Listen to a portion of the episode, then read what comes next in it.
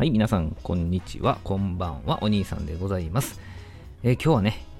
クレープの話です。クレープ。はい、お酒ばっかりじゃないですよ。こういう洋菓子も食べるんでございますけどもね、えー、大阪難波にありますクレープリーアルションでございますね。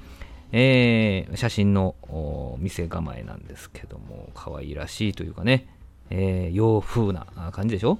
このあの小窓からですね、テイクアウトでクレープが受け取れまして、2階、3階ではですね、中でクレープとか、ガレットとかね、そば粉のやつね、またランチ、ディナーも食べることができるんですけれどもね、いやもうね、よくあるクレープとはもう全然物が違いますよね。あのー、小麦粉もフランス産でね、最近、まあ、流行りっていうか、もう落ち着いてるでしょうけども、有名になりました、あのエシレバターを使っておられたりとかね、あの、いろいろクレープのね、種類はあるんですけども、私はですね、もうシンプルにエシレバターとお砂糖と500円。これをテイクアウトで食べるぐらいでちょうどいいんです。美味しいんです。もちっとしてるんです。風味がね。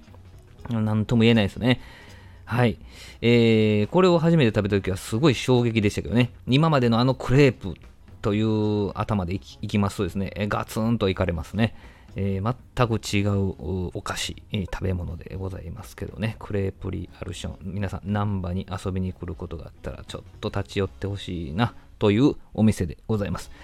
えー、女性が多いですからね、えー、なかなか男性1人ではハードル高いので、誰かと行った時に食べるようにはしてますけども、えー、ぜひお試しいただけたらと思います。どうもありがとうございました。